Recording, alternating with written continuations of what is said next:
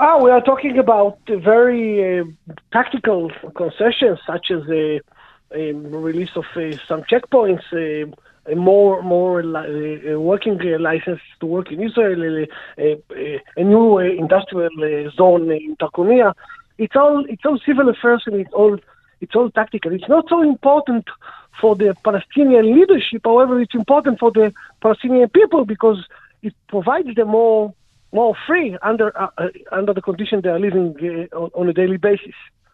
So, at the moment, the Israeli government um, is not agreeing to these concessions. There was opposition from Ministers Smotrich and Ben Gvir. Um, why?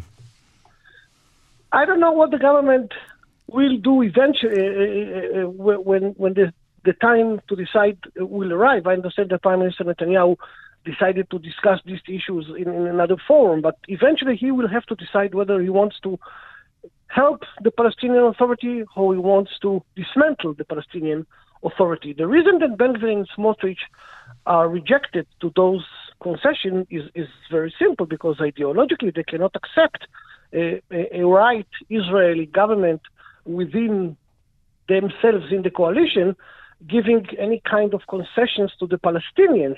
You can just imagine what would happen if another government would do so and they they would be in the opposition. How how how, how shout or how loud they both were uh, scream against uh, the government, but. But Netanyahu will have to decide what he wants to do because the Palestinians really need to this concession. I'm talking about the people, not about the leadership. And, and, the, the uh, and if he wants, if he wants to maintain any sort of support from the Palestinian people to Abu Mazen, he needs to help Abu Mazen.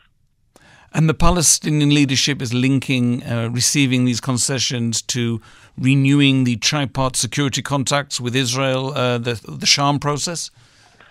Ah, that always comes to the security issues because all the time Abu Mazen is threatening that if you don't give me such and these and these uh, uh, concessions, I might stop the security co- uh, cooperation with, uh, with Israel, and, and that's that's typical for Abu Mazen for so many years now to do it, uh, even though he's uh, mingling or or, or or jumping between the Israeli umbrella or the threat of going to Hamas to any kind of reconciliation with, with Hamas. When, when, when the voices uh, will decrease, decrease, we all be in the same situation that Israel will find any sort of midway to support Abu Mazen, and he will have to accept it because he has no choice. Now, what's happening with those reconciliation talks with Hamas that two parties met recently in Egypt. There was no breakthrough. A committee has been set up to continue the talks. Is this going to go anywhere? This is depends who you ask. If you if you look back historically from 2007 to today, now 16 years, we had previously we had at least eight or nine rounds of talks between the parties. Every time it ended with a with a big photo and smile to the press, but on the ground, nothing really happened. The the lack of trust between the party, the parties, is so high that it's really hard to predict that any change is likely to happen. Because in order that that change takes place on the ground, Abu Mazen will have really to agree to Hamas uh, uh, demands to hold the free elections to presidency and this is not going to happen. On the other end, he doesn't Hamas want he doesn't want that because he's probably going to lose. Of, of course, obviously, and Hamas, on the other hand, will never agree to accept back Abu Mazen Palestinian security apparatuses in Gaza and give them the power in order to uh, uh, to establish again one uh, Palestinian unity uh, uh, entity. So they are talking uh, without any sort of uh, uh, agreements. And when it ends, you will see that both sides throwing the blame on the other one. Now, while all these um, different tracks are taking place, in the background, of course, there's a lot of noise about a possible um, significant breakthrough towards normalization between Israel and Saudi Arabia. How concerned are the Palestinian leadership that once again they may be left behind? First of all, of course, the Palestinians are afraid that they might uh, uh, be a side uh, in this agreement. But in order to to make such a real progress between Israel and Saudi, Israel will have to give something to the Saudis in the Palestinian arena, which is more than these concessions that we talked earlier.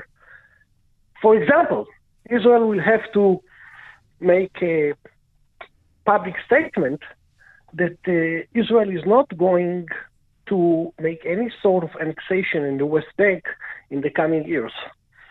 And if I don't mistake, and please correct me if I made a mistake here, two weeks ago it was a title in Yediot Ahronot that the Saudis will demand from, from Israel to uh, make a, a, a, a, public statement that any kind of uh, annexation is not going to happen. Also, the Saudis uh, wants to see some kind of civil uh, nuclear uh, uh, infrastructures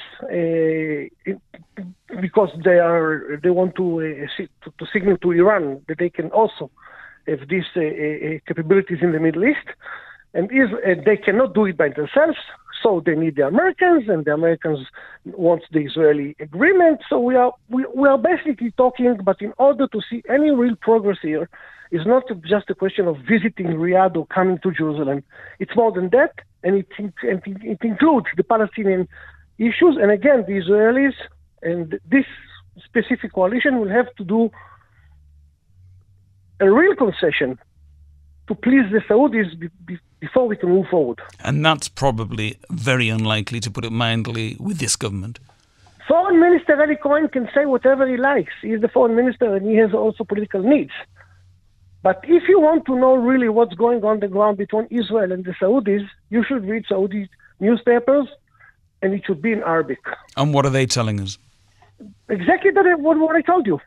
It takes time. We are, we are checking. We are discussing with the Americans. We have our demands. We are waiting to the Israelis' uh, uh, uh, uh answers. And when the time is right, we will do it.